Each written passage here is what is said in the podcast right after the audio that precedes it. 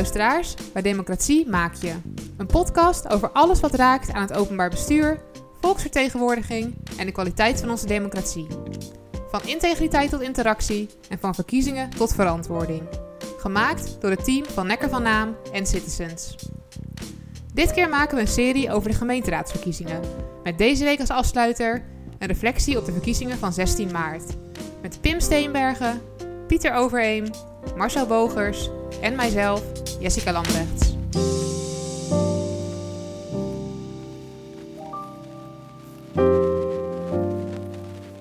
Welkom allemaal bij de podcast Democratie Maak Je. Uh, nemen we vandaag op uh, op 17 maart, de dag na de gemeenteraadsverkiezingen.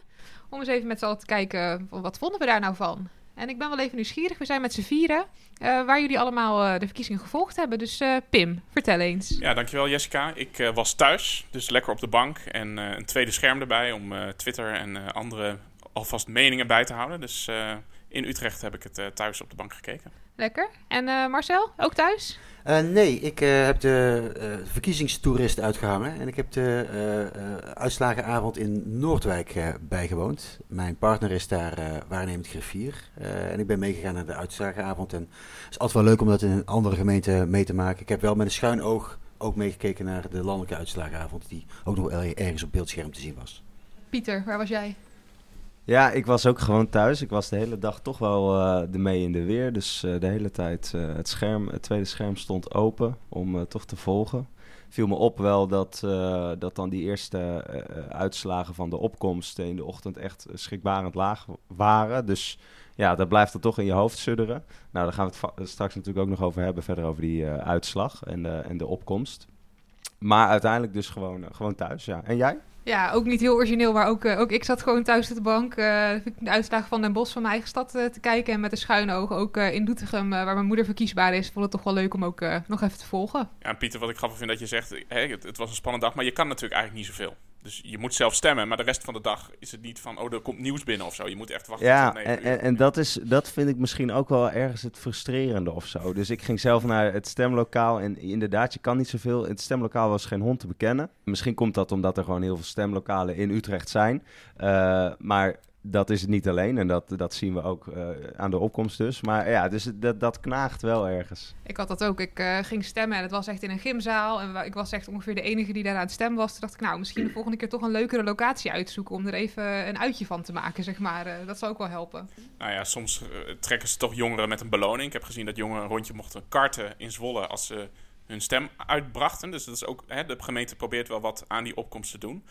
Maar Marcel, hoe, hoe zie jij het opkomstcijfer? Ik, ik zie dat het 50,4% landelijk is. Ik had dat wel verwacht. Ik had met wat uh, uh, collega's en anderen wat weddenschappen afgesloten. En uh, waar ik wel op in had gezet dat die opkomst nu wat lager zou zijn. Um, die vertoont al een aantal verkiezingen op rij en wat dalende trend. De laatste verkiezingen ging dat een klein beetje omhoog. En nu weer terug naar beneden.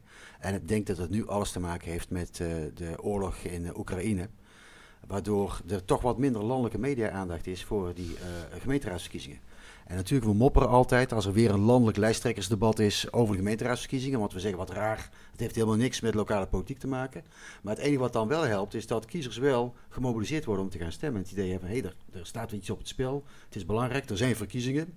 En nu, ja, er was wel een landelijk lijsttrekkersdebat, alleen dat ging alleen over Oekraïne. En op het laatst eventjes iets over lokale thema's.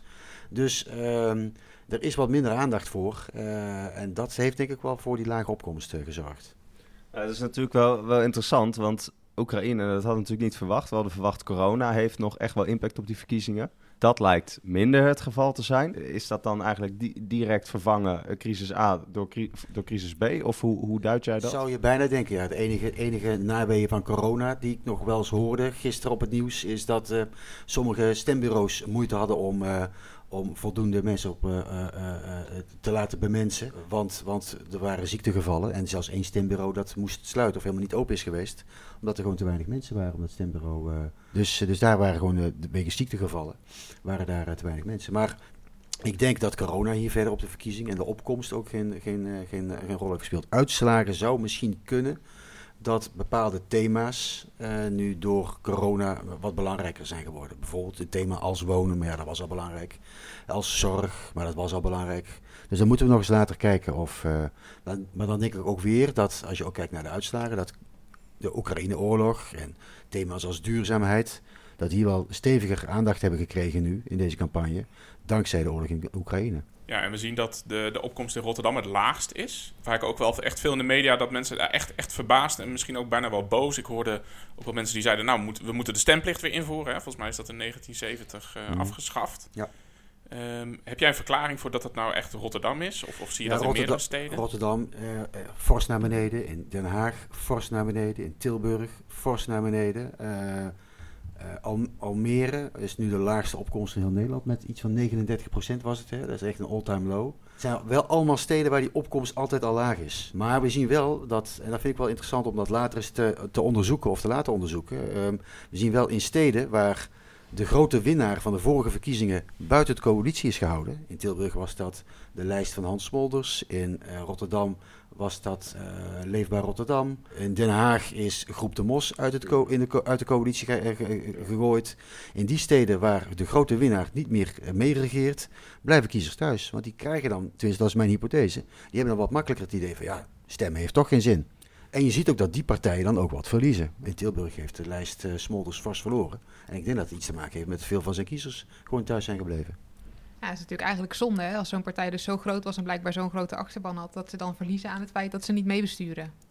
Ja, en dat is denk ik wel een les. Dat, uh, natuurlijk, het zijn gemeenteraadsverkiezingen en geen wethoudersverkiezingen. Maar ja, kiezers zien dat niet zo. En die snappen niet dat een partij die dankzij hun stem heel groot is geworden, toch niet mee kan uh, regeren. Heb je daar, uh, daar een beeld bij van, als, als ik ook kijk naar de campagne, heb je een aantal partijen in, in welke gemeente dan ook, die zich als besturende partij ook profileert door de lessen of de, uh, wat ze gedaan hebben de afgelopen vier jaar heel duidelijk in kaart te brengen. Van dit hebben wij uh, gedaan, dit uh, komt door ons. Is dat dan belangrijk in hoeveel stemmen je krijgt om op die manier ook je campagne in te richten? Nee, er is best wel onderzoek gedaan naar kiesgedrag. En kiezers die kijken daar niet zo heel erg veel naar hoor.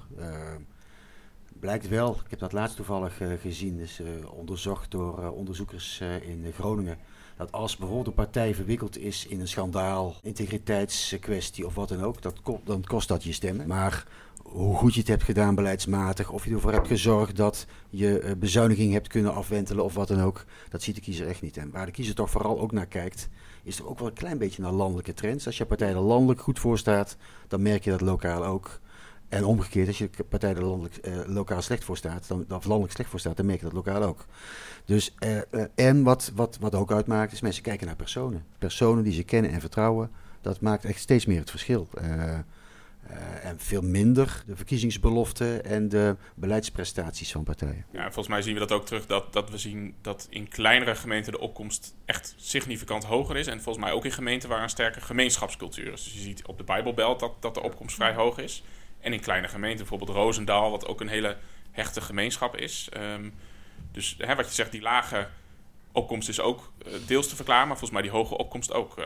Ja, maar dan, dan moet je ook altijd een beetje kijken naar wat voor mensen wonen daar. En um, vaak zijn het hoogopgeleide mensen. En we weten dat mensen met een wat hogere opleiding of praktische of meer theoretisch opgeleide, hoor je tegenwoordig te zeggen, theoretisch opgeleide mensen die zijn wat eerder geneigd te gaan stemmen. Nou, die wonen wat minder in grote steden. Tenminste, in grote steden zie je wat meer praktisch opgeleide mensen. En die blijven wat eerder thuis. En je ziet in uh, die kleine gemeente ook vaak mensen met een protestants-christelijke geloof. In die groep mensen uh, leeft nog wat meer het idee dat stemmen een burgerplicht is. Uh, dus daarom zien we ook in, op de Bijbelbelt bijvoorbeeld dat opkomst daar altijd fors hoger ligt. Ja, want de verschillen zijn wel echt bizar. In Roosendaal 80% naar de stembus. Als je dan inderdaad, Rotterdam of Almere naar 39% kijkt, dan dat zegt al veel, ja. Ja, maar dat is, veel is dus ook wel te verklaren aan de bevolkingssamenstelling. Als je daarvoor corrigeert, dan zijn die verschillen ineens een stuk minder groot. Maar nog steeds denk ik wel dat, dat natuurlijk gemeenten waar die gemeenschapscultuur en die gemeenschapszin wat meer leeft, zijn mensen wat eerder geneigd om naar die stembus te gaan. Want ze het idee hebben van, hé, hey, dit is wel iets wat voor mij belangrijk is. Ja, en ken je degene die op de kieslijst staat misschien wel vanuit de voetbalvereniging Precies. of, of ja, uh, dorpsplein? Ja, ja, als we even de overstap maken van hè, de opkomst naar de uitslag. Nou, zoals voorspeld, de lokale partijen winnen, ja, winnen fors. En als we dan eventjes de, de, de grootste overwinning eruit pakken, is echt Barendrecht. Uh, het heeft 20 van de 29 zetels, dus een lokale partij. Nou, volgens mij hebben we zo'n grote meerderheid nog nooit meegemaakt. Past dat in die landelijke trend dat lokale partijen steeds, steeds groter worden? Of zeg je nou, dit is echt een uitzondering? Ja, dit is volgens mij wel een uitzondering. Uh, Waar ik wel een beetje eh, moeite mee heb, is dat we gauw geneigd zijn om lokale partijen op één hoop te gooien. Ja, lokale partijen worden groter, maar het zijn wel allemaal verschillende lokale partijen. En echt voor Barendrecht is echt niet te vergelijken met Leefbaar Rotterdam of uh, Pro Goorlen in, uh, in het Brabantse Goorlen. Het zijn allemaal heel ander soort lokale partijen. In uh, Den Bosch, de stad waar ik woon, nemen een stuk of zeven, acht verschillende lokale partijen aan de verkiezingen deel. En er zijn partijen bij afsplitsingen van GroenLinks die echt een heel ecologisch profiel hebben versus tamelijk populistische lokale partijen. En alles wat daartussen zit. Dus die kun je echt niet op één hoop gooien. Dat, dat doen we te gemakkelijk. En we zeggen de lokalo's hebben gewonnen. Maar ja, dat zijn allemaal heel verschillende lokale partijen. Dus van geval tot geval en van gemeente tot gemeente moet je naar kijken van wat is hier aan de hand. Daarop aanvullend is dan ook, om, om op jou in te gaan Marcel, dat ene beeld dat er dan is is dan dat populistische beeld. Dat is de eigen bevolking eerst uh, beeld. En dat heeft nooit, krijgt dat iets van dat, meer dat ecologische of dat vooruitstrevende. Nee. Wat ook, die partijen heb je ook gewoon op lokaal niveau. Wat wel interessant is, is uh, een uh, collega politicoloog heeft een tijdje geleden onderzocht van nou, waar hangt die winst van lokale partijen mee samen? En die is toch achtergekomen dat dat uh, een, een, sterke landelijke component heeft. Dan zou je denken van hoe kan dat? Um, dat kiezers steeds, meer, steeds minder geneigd zijn om op de gevestigde bestuurderspartijen te stemmen, maar juist op uh, partijen als SP, Volt, uh, Forum voor Democratie, uh, noem maar op.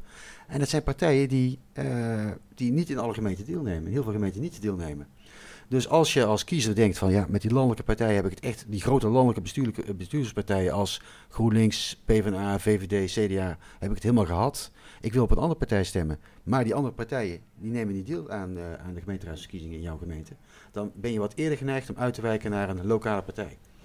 Dus er is een hele grote samenhang tussen uh, de afname uh, van in stemmen op de gevestigde bestuurderspartijen en de, en de winst voor lokale partijen. Dus je zou ook bijna kunnen zeggen dat het ook iets wel een soort landelijk sentiment is van dat kiezers hun buik vol hebben van die gevestigde bestuurderspartijen. En dan daar gerelateerd misschien ook de, de landelijke grote dossiers zijn daar dan oorzaken van dat ze het gehad hebben met die landelijke politiek en daarmee de landelijke partijen in hun lokale gemeente, als ik het uh, goed ja, begrijp. Ja, dat klopt. Bijvoorbeeld die, die uh, nou, toelagen, uh, de, de, toeslagenaffaire natuurlijk. nou zijn, er zijn er wat meer de manier waarop de politiek wordt bedreven. Dat we het nog steeds hebben over we gaan die bestuurscultuur veranderen, alleen we zien daar niks van. Nou, dat, dat zien kiezers ook. De manier waarop wordt gedebatteerd in de Tweede Kamer, daar worden de meeste kiezers ook niet vrolijk van. En dat is wel de neiging om, om, om dat grote neiging om dan toch op een andere partij te gaan stemmen. Ja, en dat is dan toch lastig, hè? Want die lokale partijen hebben daar natuurlijk niet zoveel mee te maken. Er zijn gewoon lokale afdelingen die geen invloed hebben op wat er door een partij in de Tweede Kamer wordt gezegd. Dat klopt, dat is, dat is, dat is ook een beetje het, het oneerlijke. In de politicologie worden gemeenteraadsverkiezingen ook vaak second order elections genoemd. En dat second order dat slaat erop dat ze ja, die uitslagen ook een klein beetje wel afgeleid zijn wat er landelijk aan de hand is. En dat zien we hier ook. Dus CDA verliest bijna overal, uh, ongeacht uh, de verkiezingsbeloften en prestaties van die lokale politici. Je kunt als, als CDA-wethouder nog zo enorm goed je best hebben gedaan en succes hebben geboekt. Ja, omdat je partij er landelijk niet altijd best voor staat, ja, moet je er toch, moet je, toch je verlies nemen. Dat, dat, is heel pijnlijk, dat klopt. En als we verder kijken naar die landelijke partijen, dan, dan zeg je, hè, een aantal partijen hebben volgens mij wat verloren, maar ook weer niet heel fors. En een aantal partijen hebben gewonnen, maar ook weer niet heel fors. Maar wel een aantal bijzondere overwinningen. Hè. Dat de, PvdA weer de grootste is geworden in Amsterdam. Nou, dat heeft, volgens mij uh, is dat echt jaren geleden. Uh, zie jij verder echt, echt verschuivingen ook, ook in, in... Zien jullie dat? Of, of zeg je, nou, volgens mij... Hè, die lokale partijen groeien door, een aantal partijen groeien een beetje... en een aantal partijen verliezen een beetje. En we hebben een aantal nieuwkomers. Of, of zien jullie nog verder echt verschuivingen... die, die misschien ook politiek te duiden zijn? Nou, wat, wat ik wel uh, interessant vind is, we hadden het net al even over de Bijbelbelt. Hè? Uh, en je ziet echt wel, uh, zeker in het midden van de land van, van de Bijbelbelt, zie je echt hoge opkomstpercentages, 70, 80 procent. Barneveld, Urk, Staphorst, Bunschoten. Bunschoten is iets lager. Maar als je meer naar de onderkant van die gordel gaat, Zeeland, daar zit dat, dat hoge opkomstpercentage helemaal niet zo als, als in het midden van het land. Dus ik ben wel benieuwd, uh, waar komt dat door? Dat is voor mij echt een raadsel. Dat zal ik eerlijk zeggen hoor. Ehm, zoals het ook een raadsel is waarom de opkomst, trouwens bij alle verkiezingen, niet alleen bij gemeenteraadsverkiezingen, in de Brabantse steden echt altijd fors onder het landelijke middel ligt. En dat is wel eens uitgezocht, heeft iets te maken met bevolkingssamenstelling. Eh, maar ook als je, als je gewoon uh, verdisconteert dat daar soms wat minder of wat, wat meer praktisch opgeleide mensen wonen, dan nog, dan nog is die opkomst daar structureel lager. En dat is niet bijvoorbeeld, je zou denken, dat heeft misschien met katholicisme te maken, maar nee, in de Limburgse steden is die opkomst soms ook wat lager, maar niet zo heel veel lager dan in de Brabantse steden. Dus Brabantse steden, dan heb ik het vooral over Tilburg en Eindhoven, maar ook een beetje Den Bosch en Helmond trouwens ook heel erg. Daar is iets, is iets geks mee aan de hand en niemand weet het. En hetzelfde geldt ook wel wat voor Den Haag en, uh, uh, en Almere, waar die opkomst ook altijd fors lager ligt. Nou, en je ziet nu ook, hè, volgens mij, ik zag Abu Talib ook op tv, die was ook echt boos, zeg maar. of tenminste, hij was echt teleurgesteld. En ik denk dat, dat zowel politieke partijen als gemeenten ook de komende weken gaan nadenken: oké, maar waar, waar ligt dit nou aan en is dit op te lossen? En ik heb het idee dat, dat, dat, heel, dat er eigenlijk geen interventies mogelijk zijn om, om dit probleem aan te pakken. Omdat het puur over die vertrouwenskwestie gaat in de politiek. Of, of denken jullie daar anders over? Nou, ik heb er wel eens onderzoek naar gedaan. Uh, en dat wordt straks weer gedaan. Ik zit ook in een clubje mensen die het lokaal kiezersonderzoek doen. En dan kun je ook kijken van wat zijn de niet-stemmers. Dan valt bijvoorbeeld op dat niet-stemmers en stemmers op lokale partijen op het aantal kenmerken best veel op elkaar lijken. Maar ook wel dat waarom stemmen mensen niet, dat heeft met, met politiek cynisme te maken. Soms met het gevoel van lokale overheid doet er niet toe. Maar lokaal vooral dat mensen uh, niet snappen wat er, wat, er, uh, wat er op het spel staat. En hoe dat zich verhoudt tot de politieke partijen. Dus oké, er staat op het spel van er moet een nieuwe rotonde worden aangelegd. Of uh, er moet een nieuw theater komen. Uh, maar is het nou typisch VVD om voor dat theater te zijn? Of is het typisch CDA om voor dat theater of tegen dat theater te zijn? Dat snappen mensen niet. En dan zeggen ze, nou weet je wat, het is te ingewikkeld voor mij, ik blijf maar thuis. Dus dat zorgt ervoor dat die opkomst bij gemeenteraadsverkiezingen altijd al lager is. Ja, en ik weet niet, ik denk omdat ze juist wat minder in het teken staan van die landelijke politiek. Omdat de landelijke politiek ook wat, uh, ja, wat minder leefde vanwege die Oekraïne-crisis. Wat minder landelijke campagnes gevoerd. Dat daardoor die opkomst nu wat, uh, wat lager is. Dus ik denk niet dat we te veel moeten somberen over uh, laag vertrouwen. Uh, dat zal ongetwijfeld wel een klein beetje rol spelen, maar ik denk vooral dat het hier mee te maken heeft. Helder. Nou, hè, we zien deze podcast ook een beetje als terugblik op, op de andere podcasts. En we hebben het ook over kandidaten gehad. Hè. Wat, voor kandidaten moet je nou eigenlijk op je kieslijst zetten? En wat is nou een goed raadslid? Nou, even gewoon een grappig feitje is, is dat het, de, het langst zittende raadslid van Nederland, Rinse Visser uit de Frieske Marre, voor de Communistische Partij, is weer verkozen. Hij is 83 jaar oud. Nou, dat, dat is wel hij, ik weet niet of daar een. Uh, hè, je hebt voor de jongste burgemeester de Rode Lantaarn. Ik weet niet of voor het langst zittende raadslid ook een, ook een prijs is. Anders zou die er uh, moeten komen. Ja, misschien moeten wij die gaan uitreiken. En nou, verder zijn er toch ook wel een aantal bijzondere dingen gebeurd in, in, in de afgelopen weken. Zo is een raadslid die op een kandidatenlijst stond uh, in de gevangenis terechtgekomen. Nou, dat is misschien ook wel een, een punt om te bespreken. Volgens mij, als hij weer vrij zou komen, is hij alsnog verkiesbaar. Uh, stel dat een lid van zijn fractie opstapt. Hè, volgens mij is het best belangrijk dat iedereen de kans krijgt om verkozen te, te worden. Maar...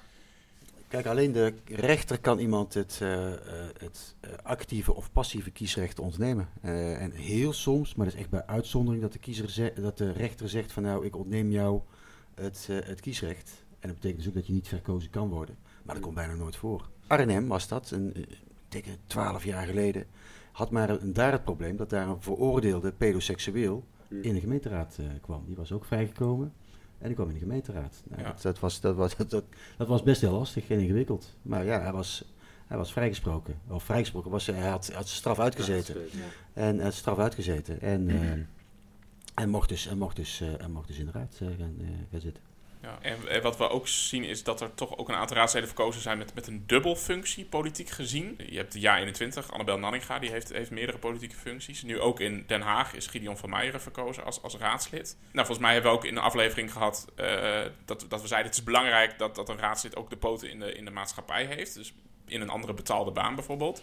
Zien jullie het ook als een meerwaarde om, om meerdere politieke functies te bekleden? Of zeg je, nou, dan wordt het toch meer baantjes ja, dat, hè, in dat, populaire Dat is wel, ja. zeg maar, waar, waar je misschien snel aan denkt. Van, uh, dat je misschien toch wel die feeling een beetje kwijtraakt met uh, het gewone leven, tussen aanhalingstekens. Omdat je ofwel uh, in de raadzaal zit, ofwel in de andere vergaderzaal. En, en veel, veel haast op theoretisch niveau over politieke dossiers aan het praten bent, terwijl je eh, niet, niet, niet echt meer eh, mensen misschien spreekt. En dat is ook iets wat we in de aflevering over eh, raadsleden eh, hebben besproken met Julia Klein-Rensink. Er staat al eh, weinig tijd voor het raadslidmaatschap. Die tijd is dus onrealistisch. Het is eigenlijk al wel veel meer dan 20 uur. En dan heb je nog niet eens mensen op de straat zeg maar, gesproken, de, de inwoners. Ja, het, het wordt vooral eigenlijk een tijdskwestie voor de ja, Gideon van mij, Annabel Nanninga, denk ik, die, eh, die deze dubbelfuncties hebben, om wel ook heel bewust daar prioriteit aan te geven. Om, om mensen, inwoners, te blijven ontmoeten. Nou ja, je noemt nou twee bekende, of tamelijk bekende politici. Eh, dus ik ken er nog veel meer hoor. Eh, Alexander van Hattem, PV PVV-gemeenteraadslid in Den Bosch, ook statenlid in Noord-Brabant en senator in de Eerste Kamer. Die combineert drie functies. Dus gewoon echt een be- beroepspoliticus. Ja, ja, waar Ja. haal je op een gegeven moment de tijd van de aanvraag je toch? Ja, ja. Ja. En er zijn ook partijen die in hun reglementen of statuten hebben staan van dit, dit, dit doen wij niet. Mhm. Maar volgens mij is het, eh, hè, daar hadden we het ook in die aflevering over, van de vijver om uit te vissen als politieke partij wordt ook steeds kleiner. En als je al helemaal een nieuwe partij aan het oprichten bent, het is moeilijk om kandidaten te vinden. Dus volgens mij is het ook een reactie op een context die aan het ontstaan is, dat, dat steeds minder mensen lid zijn van een politieke partij. nou, we zien het altijd al wat langer hoor. Het is ook traditie, zeker in het zuiden weet ik, dat, dat eh, het in Limburg en Brabant gewoon is. Zeker in CDA-kringen, dat, eh, dat, eh, dat je het raadslidmaatschap en het statenlidmaatschap combineert. Dat zie je, dat zie je best vaak. Maar dat dan ook daar, daarbij ook nog komt een functie in de landelijke politiek.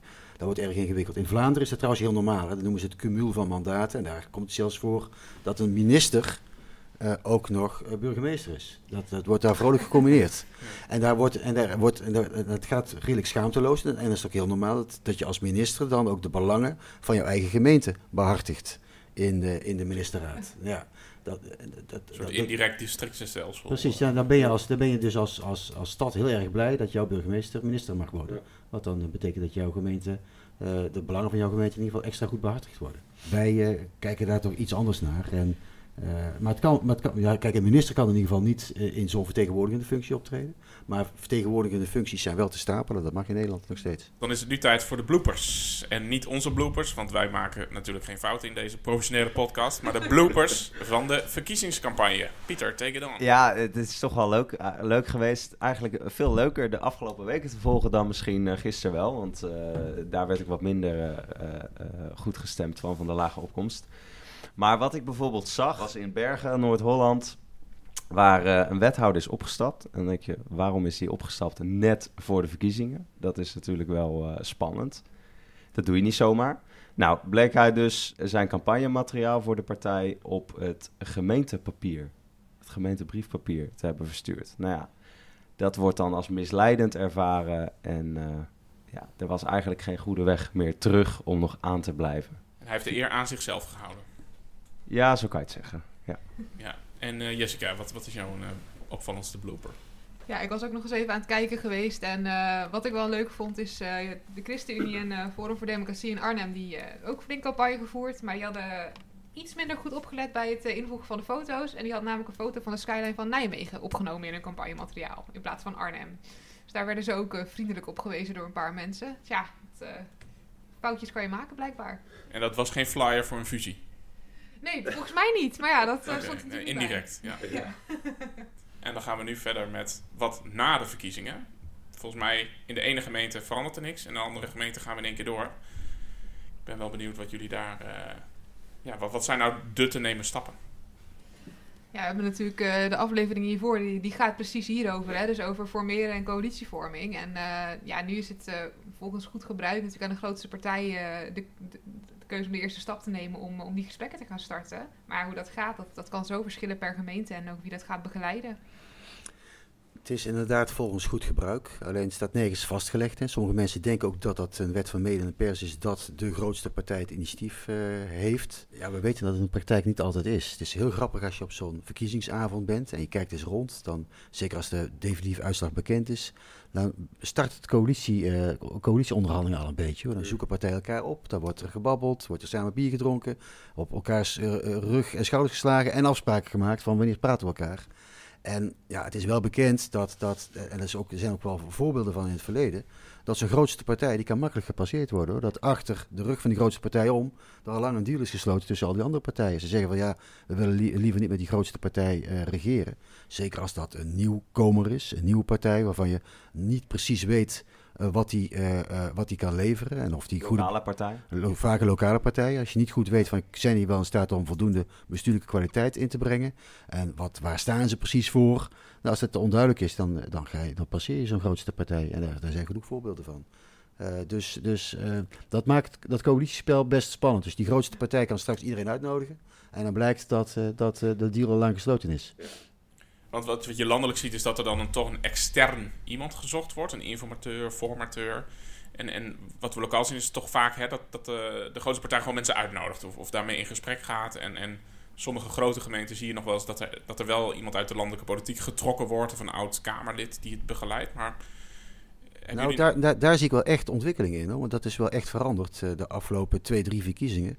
Juist die praktijk van uh, externe uh, informateurs, daar wordt steeds meer mee gewerkt. Waarom? Omdat dat politieke speelveld veel ingewikkelder is geworden. Kijk, vroeger, en dan hebben we het echt over lang geleden, waren er twee, drie dominante partijen en een paar kleintjes. En dan kon je al een beetje van tevoren uittekenen hoe die coalitie eruit zou, zou komen te zien. Nu, ja, er zijn er zoveel ontzettend veel mogelijkheden. En dan heb je al echt een externe nodig die, uh, die dat een beetje in goede banen leidt. Zelfs als een E-partij de grootste is. Eigenlijk een tip voor min of meer elke gemeente om dat op die manier wel uh, te organiseren. Ik denk ook dat dat wel in de meeste gemeenten gaat gebeuren nu. Zou een burgemeester of, of griffier dat ook kunnen doen? Of zit hij toch te veel te dicht op de partijen? Ja, wat me opvalt, burgemeesters en griffiers die, hebben de, die kunnen daar een rol in krijgen. Maar dat, ja, dat hangt er een beetje vanaf. Soms kan, kunnen die politieke partijen zeggen: nee, dat is echt iets van ons. Vaak zie ik wel dat die griffier, dat er toch wel iemand is die wordt vertrouwd, uh, onafhankelijk is, dat die er nog wel een rol in speelt. Soms ook de burgemeester, maar die staat meestal toch wel, weer op afstand. Tot grote verdriet van die burgemeester, want die weet totaal niet met wat voor uh, wethoudersploeg die daar uh, te maken heeft. Veel partijen hebben toch een wethouderskandidaat, maar volgens mij, dat, is, dat vind ik ook altijd wel. De ene partij doet dat wel, die schuift dat heel erg naar voren, en de andere partij zoekt pas iemand als die aan tafel zit. Daar, daarin zie je natuurlijk, in Den Haag is het heel geheim allemaal. Daar, is bijna nooit bekend wie er uh, minister wordt of staatssecretaris. Terwijl lokaal mensen profileren zich ook wel eens als, als wethouderskandidaat. Um, ook misschien wel om, om stemmen te trekken. Van, ik, ik ga het regelen in mijn gemeente. Je zag ook dat Vincent Karremans in, in, in, in Rotterdam heel erg een campagne heeft gevoerd van ik ben hier de bestuurder. Terwijl hij natuurlijk voor eerst verkozen wordt als raadslid. Dus, dus die rollen vermengen zich soms volgens mij ook wel in, in de lokale politiek. Of dat een oud wethouder verkiesbaar is, maar geen zin meer heeft om raadslid te worden. Dat, dat zie je volgens mij ook wel eens. Hm. Dus volgens mij eh, is die lokale biotoop toch, toch wel spannender in, in deze context. Ja, kijk, en uh, je moet weten, de, de wethouder is wel van alle lokale politici is die wethouder de meest bekende. Een gemiddeld raadslid kent bijna niemand, wethouders wel. Dus dat, je, dat die wethouders campagne voeren, dat, dat snap ik heel goed. Wat, wat minder goed uit te leggen is dat die wethouders soms van tevoren zeggen van ja, ik wil wel wethouder worden. En als ik niet, uh, als ik niet in het college kom, dan, dan zal ik mijn raadzetel ook niet aanvaarden. Ik, vind dat je dan een beetje de kiezer voor de gek houdt. eigenlijk niet dan. Nee, dan hou je de kiezer voor de gek, vind ik. Nou, allerlaatst misschien, we hebben net al een mooie tip gehoord voor eigenlijk elke gemeente om het formeren uh, ordentelijk in gang te zetten. Kan je daar nog een tip aan toevoegen, uh, Marcel, voor, uh, voor de komende periode voor, voor, de, voor elke gemeente? Nou ja, uh, we hebben het net even over gehad hè, dat we zien dat uh, in die gemeente waar uh, de grootste partij niet mee mag regeren, dat je daar de opkomst fors ziet dalen. Daar zou ik toch, toch even goed over nadenken. Van, is het wel altijd zo verstandig om een grote partij, zelfs als dat een beetje een populistische partij is, of een partij met ruwe randjes, om die meteen buitenspel te zetten? Ik zou die toch even heel serieus nemen en toch serieus kijken of je die toch mee kan laten regeren. Nou, volgens mij een, een, heel mooi einde van deze nabespreking of nabeschouwing van de verkiezingen. Dat, uh, dank jullie wel allemaal. Ja, dankjewel, graag gedaan. Tot over vier jaar. Precies.